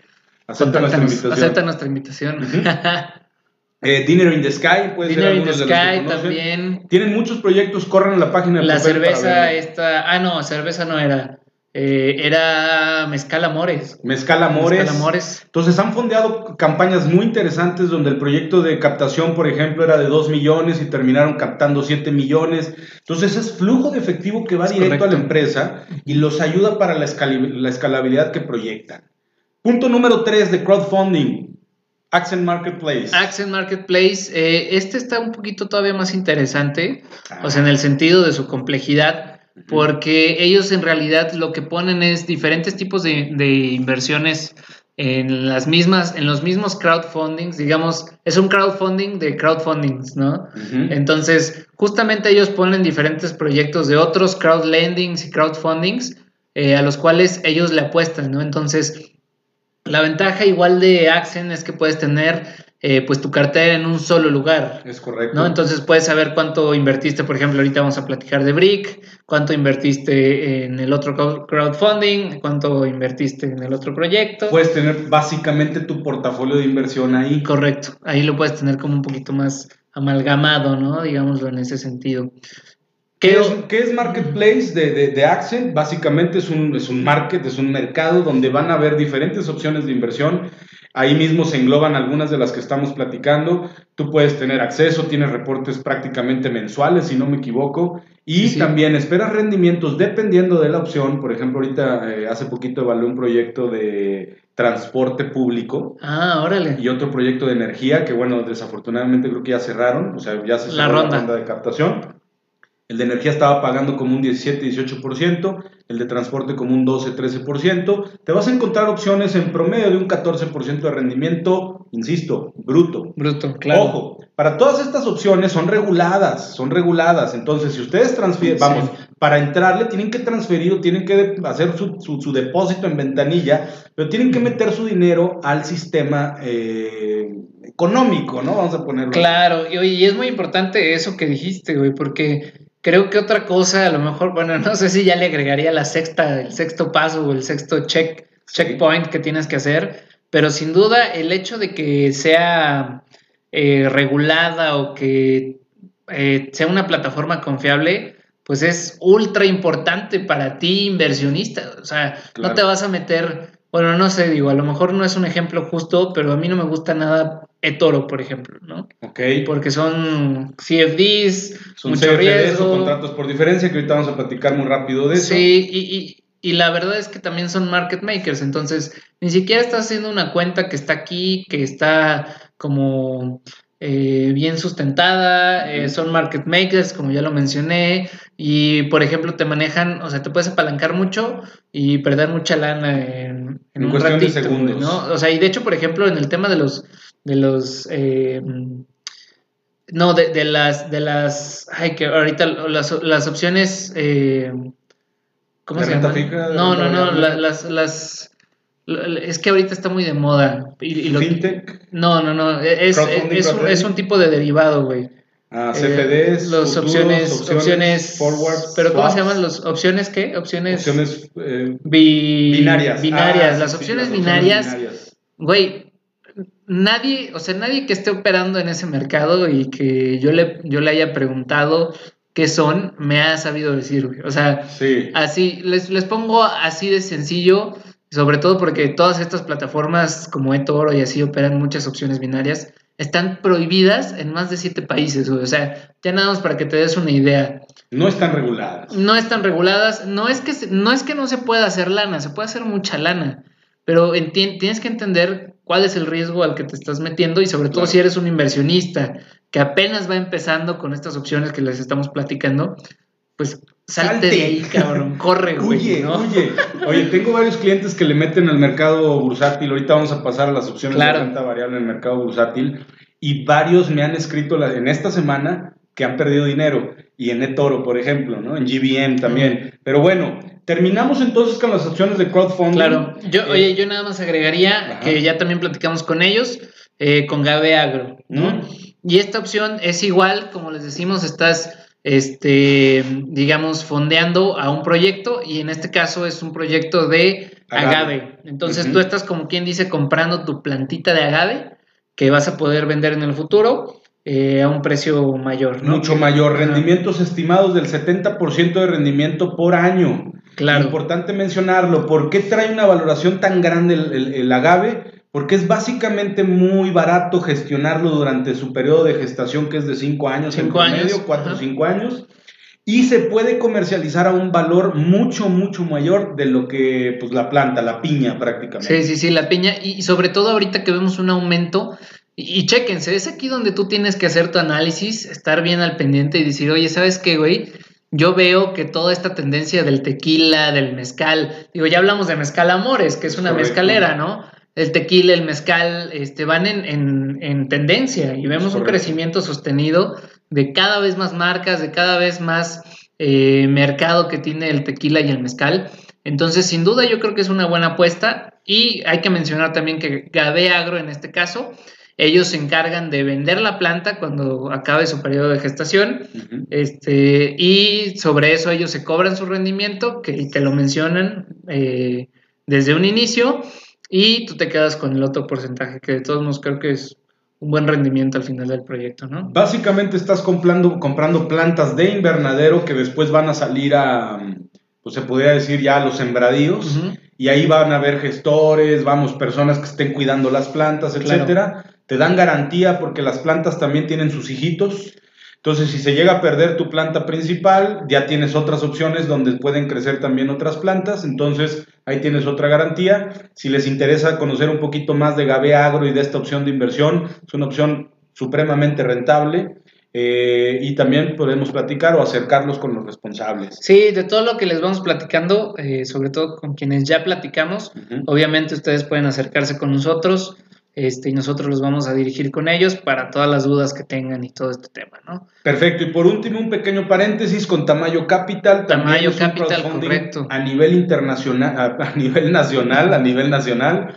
Eh, tienen un banco de tierra de más de no sé cuántas millones de hectáreas. Ya tiene experiencia por más de 10, 15 años, ¿no? Más, me estoy equivocando. Tiene muchos años de ya tiene un rato ahí en el mercado también. Y ha tenido asociación, se ha asociado con, grandes firmas de, brokers inmobiliarios como eh, Century 21, por ejemplo. Ah, órale. Entonces tiene, tiene banco de tierra prácticamente a nivel nacional, próximamente de este, y tú te puedes volver accionista si no me equivoco, la barrera de entrada arranca desde los 150 mil, 200 mil pesos y de ahí para arriba y te ofrecen tasas de rendimiento que pueden arrancar, si no me equivoco, desde el 10-11% hasta el 15-16-17%, dependiendo del monto de capital que tú hayas invertido ahí. Prácticamente se crea una SAPI eh, por cada proyecto de inversión y tienen proyectos muy interesantes de plazas comerciales, desarrollos residenciales a nivel nacional. En, pues, lugares de alta plusvalía. Claro. Entonces, Tamayo Capital también es otra opción de inversión a través de este modelo de crowdfunding. Ahí tú lo haces a través de este de fideicomiso, eh, se abre un fideicomiso para poder trabajar y pues obviamente tienes reportes mensuales y seguimiento a tu inversión. Claro, y bueno, nada más me gustaría agregar rapidísimo también que creo que ya no platicamos bien de Brick y de 100 ladrillos y estas eh, son crowdfundings que te Perdón, amigos, estoy, estoy con la libra dólar ahorita haciendo este. Sí, a, los que nos escuchen y que no nos estén viendo en el video, este güey está metido en el trading ahorita. Me acabo de llevar mi take, profit, me llevé en esta posición. ¿Cuántos pips? ¿Cuántos pips? poquito, fueron 30 pips. Ah, está bien, está bien. Está con madre. Pues ya, ya habías tenido una similar. Ya he tenido algunas similares, pero bueno, perdón. Pero bueno, estos temas, por ejemplo, a mí me gusta mucho el tema de Brick, 100 ladrillos, el, crowdfunding de Proyecta tu Futuro, porque bajan muchísimo las barreras de la entrada al tema de este inversión en bienes de inversión en bienes raíces, sobre todo porque sabemos que es eh, también tiene un riesgo muy bajo eh, y es algo pues, o sea, pues bastante rentable. Entonces, eh, Brick, 100 eh, ladrillos también te hacen partícipe de los proyectos y desarrollos que, hay en el mercado. Eh, igual que digo, el, crowdfunding de Proyecto Tu Futuro. Es correcto. Y justo para conectar el siguiente punto que creo que vamos a platicar de las acciones del mercado de valores, quisiera conectar con el mercado de este, bienes raíces, están las fibras. En la bolsa de valores existe lo que se le llaman las fibras, que prácticamente es un instrumento mm, de la bolsa de valores en donde se invierten en bienes raíces. Entonces también puedes invertir desde muy eh, poco dinero. Hay, como bien platicábamos, algunas que te dan rendimiento eh, cada cierto tiempo. Hay algunas fibras que te dan eh, que solamente por vender a la acción a, a un mayor eh, precio. precio, pues ya estás ganando, y otras que también otorgan ciertos dividendos de las rentas que van generando este, pues estos desarrollos que están dentro de las fibras que se le llama. Y ahora vamos con qué broker vamos, brother. Vámonos, vamos cerrando. Ya hablamos de renta fija, ya, ya estamos hablando de renta variable y estamos escalando el promedio de rendimiento desde un 0% porque estás perdiendo dinero, suicidio financiero para todos los que tienen su dinero debajo del colchón, en su cuenta de ahorros por favor, están cometiendo un suicidio financiero, tendrán sus razones, evidentemente, respetable en alguno de los casos, pero si es por desconocimiento sobre las opciones que hay de inversión, pues bueno, aquí les estamos pasando varios tips de qué es lo que pueden hacer. Sí, claro. Y ya llegamos hasta un rendimiento del 22-25% de rendimiento anualizado. Ajá. ¿Qué más hay allá? ¿Qué hay allá? Bueno. hay muchas cosas. Evidentemente estamos dejando a un lado tu propio negocio, porque todas las personas que tengan un negocio, que tengan una empresa, pues alcanzan rendimientos muy, muy elevados eh, generalmente, ¿no? Pero nos estamos viendo las opciones donde tú puedes invertir tu capital sin invertir tiempo prácticamente, a través de intermediarios. Bien. Nada más platicar que también puedes invertir en franquicias o startups a través de diferentes modelos. Practicar que también puedes invertir en temas de factoraje, que es prácticamente. Ah, está bueno. Eh, que es prácticamente una empresa que ya tiene una licitación, vamos a ponerlo así, una factura ya pactada, ya está el negocio cerrado, pero pues a lo mejor es una licitación que le va a requerir tener una inyección de capital muy importante porque tal vez se llevó la obra del tramo del kilómetro 5 al kilómetro 20 de la carretera San Luis eh, Guadalajara, no lo sé. Claro. Y en eso, pues lo que necesita la empresa es capital para toda la operación de la construcción de la obra, pero ya trae la licitación o ya trae la factura. Entonces, con factura en mano, salen al mercado a pedir inversión. Claro. Y te ofrecen un rendimiento, yo diría promedio de entre un 10 a un 11, 15%. Sí, y digo, para explicar un poquito más, más este tema del factoraje, digamos que yo vendo fruta. Entonces, el brother tiene una bodega este, en la cual yo dejo la fruta, yo almaceno la fruta, yo le rento a él pero él me dice, oye, ¿sabes qué? O yo le digo, ¿sabes qué? Necesito capital. ¿Cómo ves si hacemos este tema del factoraje? Yo prácticamente le estoy cediendo los derechos de mi factura. Es decir, yo ya la facturé, pero yo todavía no la tengo pagada porque como sabemos en la industria eh, se paga normalmente 30, 60, 90 días. Unos desgraciados. Unos desgraciados. Entonces lo que pasa es que el brother se queda con mis derechos de la factura y él me da eh, un dinero upfront, digamos, en ese momento obviamente no el, total de la factura, sino que yo compro esa factura de descuento, o en este caso el brother, eh, yo le dejo la factura de la fruta que yo estoy vendiendo y a él se la van a pagar en vez de a mí, ¿no? O a lo mejor me la pagan a mí y yo luego se la pago a él. Pero también hay opción de, entrarle a temas de factoraje, ahí lo tienen. Evidentemente siempre investigar más es lo mejor. Antes de pasar a renta variable en el mercado de valores, también puedes adquirir eh, activos refugio, también puedes tener tu dinero en activo refugio, por ejemplo, de tú tener dólares. El dólar yo creo que está a la mitad de la inflación, o sea, no está por, por encima de la inflación, definitivamente, pero la paridad peso-dólar, como lo hemos visto desde hace mucho tiempo, siempre va en incremento, cada vez eh, un dólar te cuesta más en pesos. Y pues bueno, eh, otras, otras divisas como los euros, otras divisas como la libra, por ejemplo, mantienen una paridad peso-libra, peso-euro, que por lo menos te está dando un rendimiento anualizado del 1,5, del 2% del dinero que tengas en pesos en otra divisa. Otra son los metales, como el oro, la plata, oro, La plata. Oigan, uno que les recomendamos aquí, o sea, obviamente eh, estamos diciendo que pudiera ser una buena inversión, pero ustedes están bajo su propio riesgo, obviamente. Nosotros no les estamos obligando ni les estamos diciendo que inviertan en esto, pero el litio es una apuesta ah, muy interesante. Obviamente sí, también hay minerales, o sea, eh, vamos, imagínate el litio, ahorita pues, los vehículos y muchos de las de los dispositivos que utilizamos pues, tienen baterías eh, con base litio. Entonces es evidente que ese es, un, ese es eh, una materia prima, vamos a ponerlo así, que va en incremento. Y entonces cerramos ya todo este paréntesis y vámonos al mercado de valores. Claro, venga. Este, este mundo rico en opciones, aquí nos vamos a encontrar opciones de rendimiento desde el 10% hasta el 200, 300, 500 o hasta el 2000 o hasta el 5000% como pasó en enero con este GameStop. no, no, no. no. Eh, GameStop se quedó como al 2300% de rendimiento que se, que se generó en una sola semana. Sí, ya sé, cabrón. ¿Qué onda? Pero una otra opción eh, que no le habíamos platicado de, de, de, Signal Advance. en un tweet de, Elon Musk. Correcto. Eh, que estaba motivando a las personas para que utilizaran Signal, que es eh, un servicio como un WhatsApp, por ejemplo, de mensajería.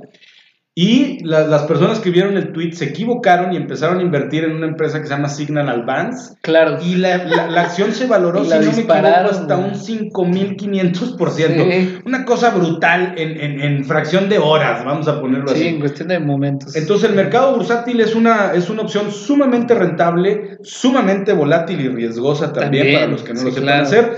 Entonces, ¿qué me puedo encontrar en el mercado de valores? Punto número uno acciones. Sí. Una empresa cuando llega a tener cierto nivel de orden, estructura, que tiene ciertos reportes, que están regulados y que tienen, vamos, que cumplen con las barreras de entrada para el mercado eh, de valores, puede entrar a cotizar en el mercado de valores. Correcto. Entra a cotizar con un número de acciones, ¿de acuerdo? Dependiendo de su estrategia para poder entrar a esta entrada en el mercado se le llama IPO. Claro, que son las famosas Initial Public, public Offering. Es correcto, como lo veían en el logo de Wall Street, este, este Steve Naiden. Steve Naiden. Steve Naiden. Oigan, que de hecho Steve Naiden hace poquito volvió a salir en las noticias, güey, porque hizo, no me acuerdo si hizo un split con sus acciones o hizo algo por el estilo. Ok. Este, pero, güey, Steve Naiden se rompió y, justamente hasta hace poquito off the charts, ¿eh? y fue y fue Jordan Belfort los que sacaron a Steve Maiden. los que empezaron a comercializar las acciones de Steve Maiden. Lo que ven en el logo de Wall Street, eso me imagino fue real, ¿no? Sí, bueno, yo, no dudo que estuvieran on drugs todo el, todo el día, todo el tiempo. En este sentido, entonces, una empresa eh, cotiza o empieza a cotizar en el mercado bursátil y a lo que se le llama una eh, del mercado capitalización, vamos un, un nivel de capitalización del mercado por el número de acciones que tiene. Entonces, toma las acciones a un precio, los arranca en el mercado a un precio porque básicamente es la valoración que le da el mercado. Y con el tiempo, conforme las buenas decisiones y el crecimiento de la empresa, las, las acciones empiezan a tener un valor mayor o menor.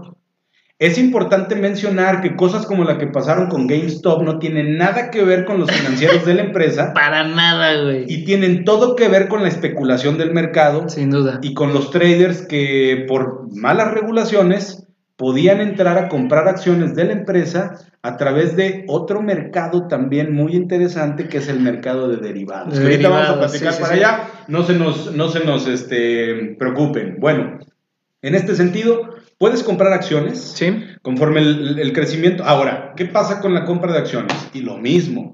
Yo inyecto capital comprando una parte del pastel. Hay que entender que los shareholders o los, los, los stockholders, los stockholders que básicamente pues, son los directivos de la empresa, una cosa así, o los socios de la empresa, tienen la mayor parte de las acciones. Sí, claro. Entonces, no sacan al mercado el 100%, perdón, el 100% de las acciones de la empresa, solo un pequeño porcentaje.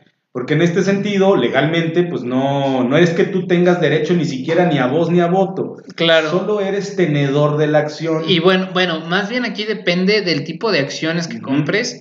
Se digo, ya si quieren en otro episodio nos metemos de lleno a eso. Depende del tipo de acciones que compres, la cantidad, etcétera, etcétera. Lo que te da derecho a eh, voz, voto, a dividendos, a, pues bueno, ya lo decíamos, el voto. De hecho, por ejemplo, uno de los más famosos, Warren Buffett, eh, de su empresa de Berkshire Hathaway, eh, literalmente creo que es una de las reuniones más grandes de accionistas, porque literalmente el güey que tiene una acción de Berkshire Hathaway va, pero pues es un simposio, imagínate, pues digo, con el hecho de ver a Warren Buffett de aquí a de lejitos, güey, no importa. Y sí lo hemos visto y se ponen interesantes las pláticas, realmente. Bueno, en internet, ¿eh? Digo, nos gustaría verlo en vivo. Ah, sí, no, nosotros no somos eh, shareholders de eso. Nos gustaría. Nos gustaría. Pero bueno, en este sentido, tú compras acciones y dependiendo de la empresa tienes derecho a voz, a voto, a dividendos o no. Únicamente tú te mueves con, el, con, el, con la valoración de la acción, etc. Correcto. Aquí puedes comprar acciones. Puedes comprar bonos también del gobierno. Bien, sí. Puedes comprar divisas en el mercado de Forex o en el mercado de divisas.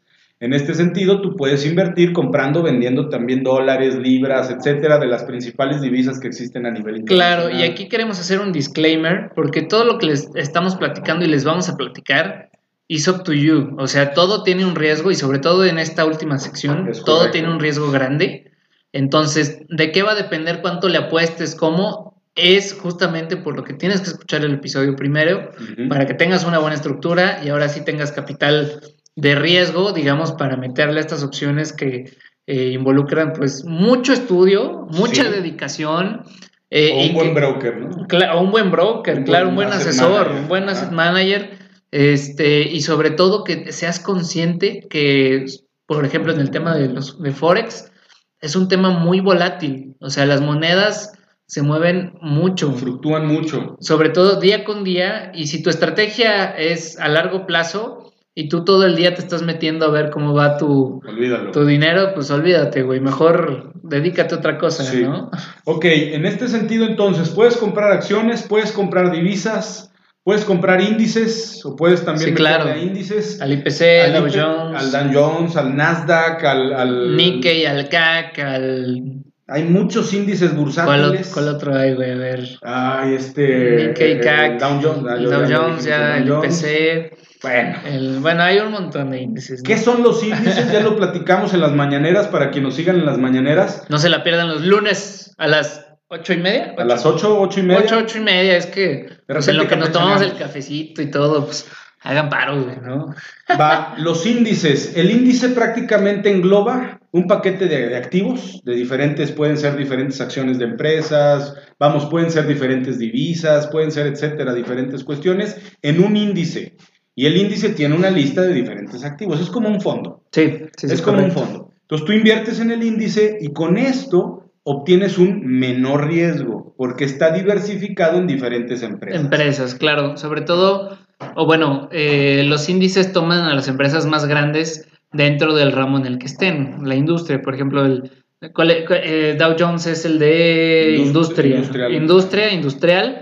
Y, eh, por ejemplo, el S&P es el de tecnología, ¿no? Ujú. Y el IPC, que es el de México, alberga las 11, sí, a las, creo que las 11 empresas más grandes de México, ¿no? Entonces, en este en sentido, bolsa. si inviertes en el IPC, pues estás invirtiendo en FEMSA, estás invirtiendo en Bimbo, estás invirtiendo en ay, esta empresa de minerales también. Este, bueno, estás invirtiendo dentro de las mejores Ajá. empresas a nivel nacional. Y lo mismo para el, por ejemplo, el Nasdaq, estás invirtiendo, si no me equivoco, en Tesla, estás invirtiendo en empresas de tecnología como Nvidia. Ah, sí, claro. Nasdaq, etcétera. Entonces también puedes invertir en índices bursátiles. Punto número dos. Puedes invertir en materias primas como el oro, la plata, el trigo, el cobre, etcétera. Puedes invertir en ETFs o ex- Ajá, eh, Exchange Trade Funds, que ajá. básicamente son fondos también de inversión. Puedes invertir en otro tipo de fondos donde ya a lo mejor hay agua. O sea, puedes invertir prácticamente Sí, todo claro. lo que cotiza en el mercado. Y como un mercado, realmente como un mercado, se trabaja la oferta y la demanda. Esto es importante mencionarlo, porque no es lo mismo que a mí me empiece a interesar cada vez más las acciones de Apple, entonces yo empiezo a comprar acciones de Apple, como hay un número limitado de acciones, el valor de la acción va hacia arriba. Y en el momento en el que yo quiero cobrar mis rendimientos o por alguna razón explota, digo, espero eh, no Esperemos pase, que no. espero que no pase, pero explota por alguna razón una de las, eh, vamos, de, la- de las plantas manufactureras de iPhone, por ejemplo, en China, entonces es ahí donde este tipo de situaciones ponen nerviosos a los inversionistas Claro. y empiezan a vender sus acciones y entonces el precio de la acción va para abajo. Vamos para abajo. Lo Correcto. mismo pasa con divisas, lo mismo pasa con los índices, lo mismo pasa con las materias primas. Todo se trabaja con relación a la oferta y la demanda. En este sentido es importante mencionar que el mercado de valores es un mercado como cualquiera, como el mercado que se pone los martes afuera de tu casa. Ahora, ¿cómo invertir en el mercado de valores? Las barreras de entrada al día de hoy ya son muy bajas. Muy bajas, sí. Y básicamente tú tienes que invertir a partir de un broker. ¿Cuáles Sí, son sí. los principales brokers que existen allá afuera en el mercado? Está GBM con broker, GBM, que está Cuspid, Cuspid también. está Bursanet de Actinver, Bursanet, claro, no me equivoco. claro, sí. eh, está City Credit Capital City también, Credit City Credit Capital. Capital, está Robin Hood, ¿no? Ah, sí, Robin Hood. Oye, que digo, ya hemos hablado de este Robin Hood. Malditos, malditos Sí, sí, perros. sí. Pero en este sentido, lo que tú tienes que hacer de entrada es conseguir a tu broker. ¿Qué es un broker? Básicamente un broker es esta, es esta institución, es un intermediario que te da el servicio a través de una plataforma, se pudiera decir, en donde tú puedes darle seguimiento a el mercado. Correcto. A través de entonces eh, gráficos, estadísticos, información, en donde tú puedes colocar posiciones, vamos, o puedes comprar o vender el activo en el mercado spot, porque todavía no empezamos a hablar del mercado de derivados. Sí, no, bueno, en el mercado spot. En el mercado spot. ¿Qué es el mercado spot? Básicamente es el mercado al real, al día, al día. Es como se está cotizando el valor del activo en el momento, mercado spot. Entonces, tú estás invirtiendo a través de este broker, generalmente el broker utiliza tu banco donde está custodiado, donde tienes tu dinero. ¿Por qué? Porque tú puedes fondear, bueno, utiliza un banco, por ejemplo, digamos Actinver o eh, etcétera. Tú tienes que transferir los fondos a este banco porque de ahí es donde tú empiezas a operar tu cuenta. No es que puedas operar en el mercado de valores con tu cuenta de Bancomer, ¿no? Sí, no, tienes que pasar los fondos, por ejemplo, en este caso a GBM o a Cuspid. Es correcto. Entonces es importante revisar ¿Qué banco custodiará tu dinero dependiendo del broker que tú utilices? Claro. El que... Y hay bancos internacionales que pueden gestionar tu capital. Entonces, primero haces la transferencia, tienes el acceso a la aplicación desde tu computadora, desde tu celular y empiezas a seguir el activo que quieras seguir. Índices bursátiles, acciones. Eh, claro, inclusive, por ejemplo, en GBM, este, que por eso también luego les hacemos este, esta diferenciación entre, por ejemplo, eToro y GBM en GBM puedes invertir en el SIC. El SIC son las empresas eh, que están listadas directamente, como quien dice, eh, gringas a través de la Bolsa Mexicana de Valores.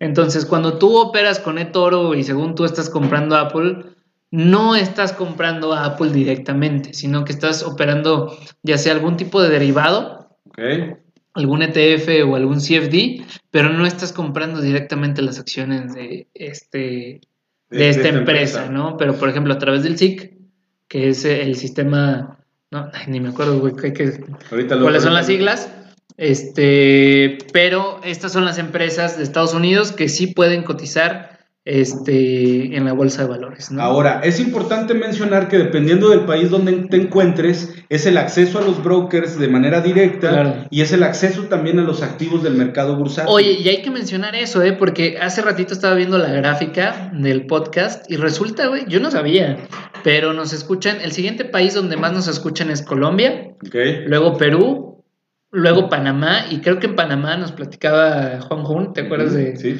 eh, la buena platiquita que tuvimos ahí con el buen Juan Jun? Que eh, la verdad es que tuvo muchos fallos técnicos y no recuperamos mucho. Eh, una disculpa, Juan Jun. Pero ahí fue, fue el tema de que en Panamá todavía no hay muchas opciones, güey. Ok, sí, sí. Entonces, en México ya hay muchas, muchas opciones. Podemos entrar. Entonces, vamos a lo siguiente. Mercado spot es el mercado prácticamente al dedillo, al contado, vamos, lo que se está moviendo de manera real, el precio, cómo se mueve del activo que tú, tú selecciones y puedes invertir comprando o vendiendo el activo que hayas seleccionado a través de tu broker, que es este intermediario entre tú y las bolsas de valores a nivel internacional. Internacional. Y entonces tienes acceso a una plataforma donde puedes poner, donde puedes comprar o vender el activo que quieras comercializar. Para hacerlo es un mundo de conocimiento también técnico porque debes de conocer cuestiones sobre gráficas de velas, velas japonesas, tienes que saber interpretar estados financieros de las empresas, tienes que hacer análisis fundamental, tienes que hacer análisis técnico, básicamente el análisis fundamental son las noticias. Sí, sí y básicamente el análisis técnico pues son los financieros y cómo se comporta el gráfico. todo. Porque en este sentido podemos encontrar, insisto, empresas que sus financieros no dan para la capitalización de mercado que tienen, pero el gráfico va por un lado y los financieros van por otro. Sin duda. Entonces tienes que conocer ese tipo de cosas para que hagas los movimientos de manera inteligente, porque hoy en día las personas pues se van con estos grupos de Reddit, se van prácticamente con, las tendencias de las personas para poder comprar o vender activos. Y ese es el riesgo del, del, que les hablamos. Al final del día están sujetos a mucha especulación, pero muchas veces no es mala, ¿no? No es necesariamente mala. No es necesariamente mala, pero hay que saber hacerlo. Y esto, invertir en el mercado bursátil, es una chamba de tiempo completo. Sí, claro. Para quien te diga que no, yo solo dos horas le dedico al día, pues... Oye, fíjate, y chéquense esto. Vi hace poquito un güey en TikTok que dice, no, no, no, déjate te platico mi vida como trader, ¿no? Que ya ves que, que, es un punto que hay que tocar. Si te invitan a estos grupos piramidales en los que te dicen, no, es que tú tienes que invitar a gente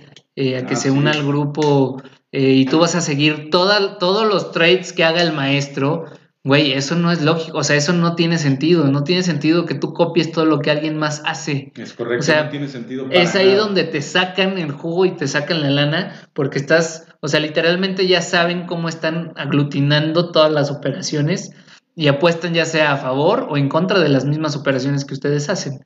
Entonces, veía en TikTok y decía, no seas mamón, güey. O sea, así, con, esas palabras. Es una manipulación del mercado muy grande y Cabrón, oye, y este güey decía, déjenme les platico que desde que soy trader, este, me va muy bien y déjenles platico mi día, ¿no? Y se ve que según esto entra a un edificio este, muy lujoso, eh, con las oficinas y toda la onda, pero güey, entra a las oficinas y no hay nada, güey, o sea, son puros escritorios ahí, y luego dice, eh, estoy aquí viendo el mercado de valores y, hago un trade y ya, solo hago un trade al día y a este trade le gané, eh, ¿qué dijo? 1800 dólares. Bueno, y así gano todos los días. hay, que explicar, hay que explicar, eso. No, güey. hay grupos de Telegram Hay grupos de, Facebook, de Instagram, hay grupos que te ponen las posiciones. Me ha tocado ver que únicamente sale un mensaje, por ejemplo, en Telegram, el activo, el precio de compra donde debes de entrar, ah, claro. el precio de venta donde te debe salir, pues vamos, eh, tu take profit donde te debe salir y cómo fijas tu stop loss o, o tus pérdidas. Y listo. Y muchas personas empiezan a llevarse utilidades por eso, pero hay que entender que ni siquiera están en el mercado spot. Y entonces vamos a cerrar la parte del mercado de valores y vamos a platicar ya por último para cerrar este buen tema que ya llevamos un buen rato, pero sí, que muchos, sí es cierto. muchos, muchos puntos.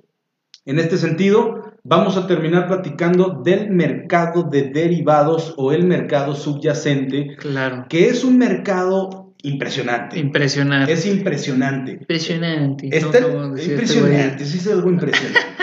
Está este mercado spot, que es la cotización real, y está el mercado derivado, que básicamente toma el valor del mercado spot, pero te permite programar, hacer proyecciones al futuro. Claro, especula sobre el valor futuro de ese valor spot. De ese, de ese activo. ¿Por qué se toma esta decisión? Creo que todo arranca en Chicago ya hace varios años, si no me equivoco. Bueno, sí, bueno, se, lo están peleando. Se lo, oye, qué, qué, chistoso, Esto lo dije en mi clase de ayer en la noche. Eh, saludos a Lucy, mi alumna. Este, y justamente le, platicaba que se lo están peleando entre los chinos, los holandeses y los gringos. La idea de los derivados. Sí, porque los gringos, y les platico un poquito, en realidad un derivado es como un seguro, o más bien ese debería ser el uso, sobre todo si tienes empresas o común, de un derivado, es asegurarte. ¿Esto qué quiere decir?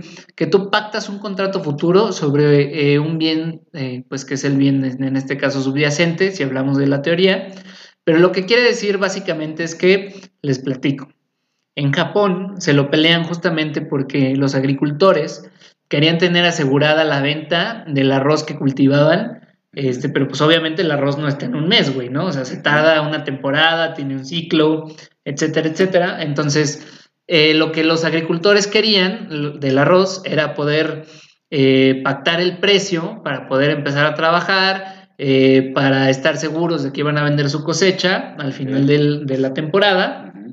Y por el otro lado, los compradores de arroz este, querían estar seguros de que no se les fuera el precio de las manos. Que se fuera muy alto. Claro, entonces empezaron a pactar estos precios futuros del arroz. Entonces llegaba el vendedor y le decía, oye, yo te compro hoy tu... O sea, hoy hacemos el contrato por toda tu cosecha de arroz pactamos el precio, ya, o sea, yo ya tengo una certeza contable de los dos lados, ¿no? Y sin importar lo que pase, vamos a hacer esa transacción, güey. O sea, ya no hay más, ¿no? Eh, también en Estados Unidos se lo pelean por el tema de The Revenant, ¿no? Que era, bueno, yo, yo les platico mucho de este caso porque Leonardo DiCaprio eh, iba y vendía pieles eh, al otro lado de Estados Unidos, ¿no? Entonces, ¿qué pasaba muchas veces? Que los vendedores de las pieles y de todos estos materias primas, cosechas, etcétera, pues no llegaban porque los mataba un pinche oso este asesino. asesino en la mitad del camino. Entonces, pues los, los vendedores se quedaban, o sea, los, más bien los compradores de pieles se quedaban sin pieles, ¿no? Entonces, justamente empieza a haber todo este tema de los derivados en Chicago y Holanda se los pelea por los tulipanes, güey, ¿no? Okay. Pero bueno, es un tema similar al del arroz. Entonces, sigamos con esto. Está tan sencillo como decir, yo productor, a mí, no, a mí productor de arroz, no me conviene que el precio del, del arroz en el mercado se baje. ¿Por qué? Porque hay menos demanda, por ejemplo. Y entonces, yo comprador de arroz, no me conviene que el precio del arroz el día de mañana suba. Claro, lo mismo, correcto. Demanda. Entonces, pacto comprador y vendedor, pacto desde hoy en una época, en una fecha futura, un precio para que comercialicemos el arroz sencillo en ese momento. Sin embargo, este mercado de derivados se extendió de las materias primas Correcto. a todos los tipos de activos, hasta los bitcoins, hasta. Hasta el pinche clima, güey. Hasta el clima. Oye, sí, güey. Puedes apostar en contra del clima. Puedes apostar a favor, o, en contra del clima. Entonces, ojo con esto, porque aquí ya es diferente. Aquí tú ya colocas posiciones. Sí, sí. Estamos hablando de dos mercados diferentes, el mercado spot y el mercado de derivados. En el mercado de derivados, tú colocas posiciones largas o de compra o colocas posiciones cortas o de venta. Eso, eso, si ustedes, bueno, no, sí tienes, tienes toda la razón. Y, dentro de los derivados, pues también hay muchísimos instrumentos. Hay otros instrumentos. Pero sí, ibas bien, perdón. Hay opciones, hay futuros, hay, hay sí, opciones, swaps. Este, dentro de las opciones hay eh, combinaciones que son los famosos collares, los eagles. No, hay eh, demasiado. oye, en los futuros hay eh, forwards, window forward, chingo de madres que si no, ah, bueno, está el famoso, dentro de las opciones, fíjense, fíjense cómo las personas que los invitan a, operar opciones binarias no tienen ni pinche idea de lo que están haciendo. Una opción binaria, si bien es, eh, o sea, es en Forex, es decir, el, activo subyacente que, del que hablamos, sobre el que se apuesta en este caso, es, eh, son las divisas, sí, son la, divisa o las divisas las opciones son opciones binarias, o sea, ya es un derivado, ya te estás metiendo en otra cosa que no es Forex puro, güey.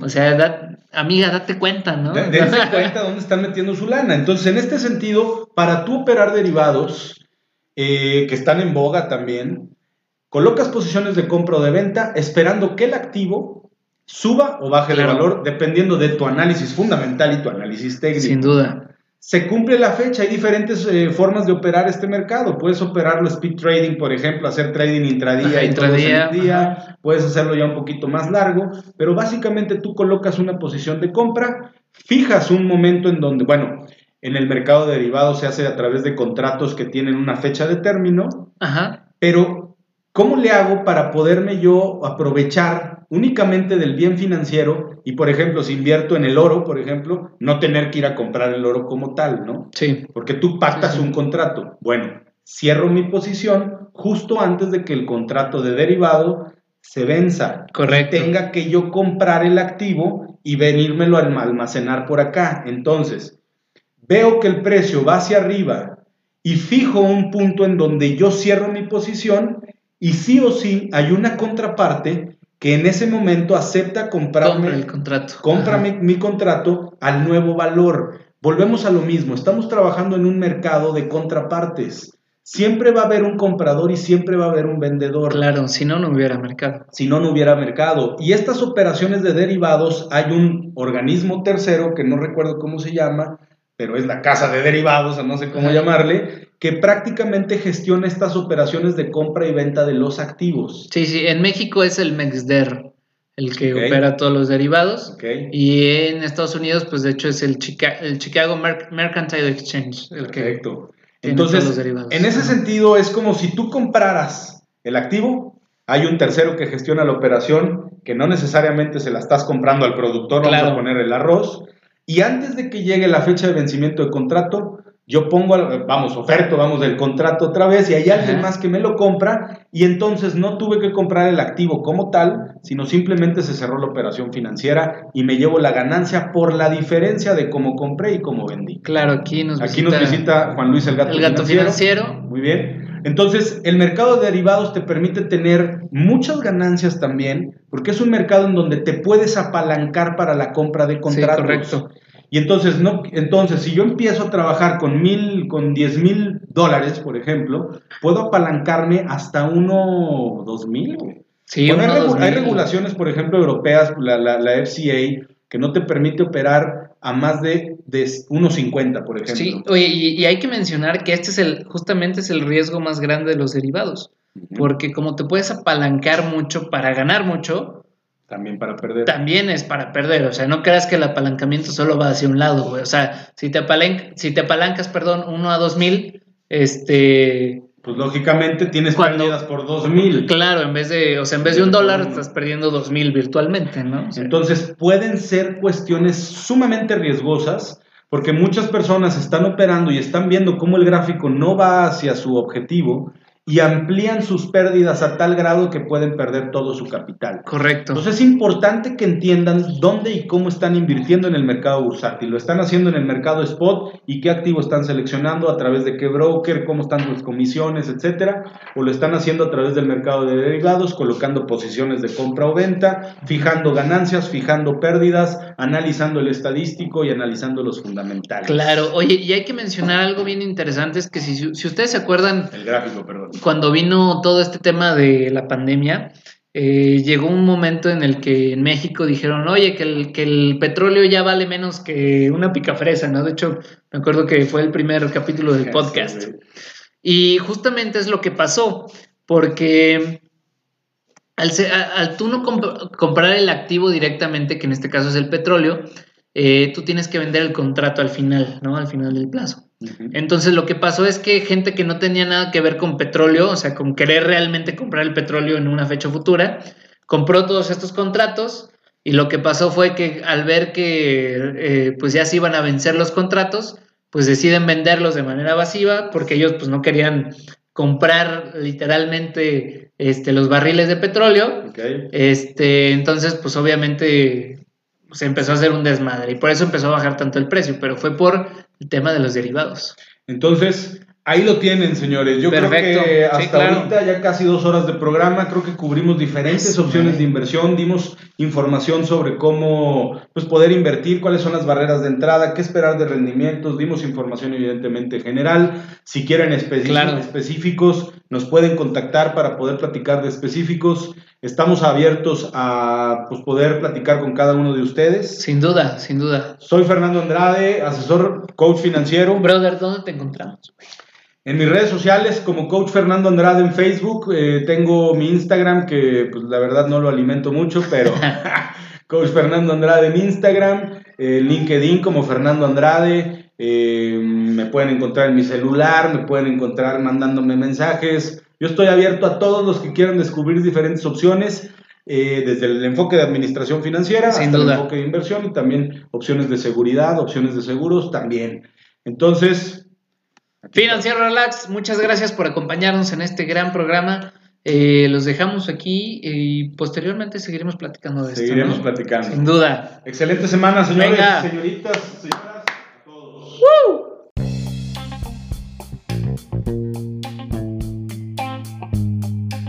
Te gustó este capítulo, compártelo, dale muchísimo amor y nos puedes encontrar en todas nuestras redes como Finanzas Relax. Espero verte pronto por aquí y muchas gracias por escucharnos.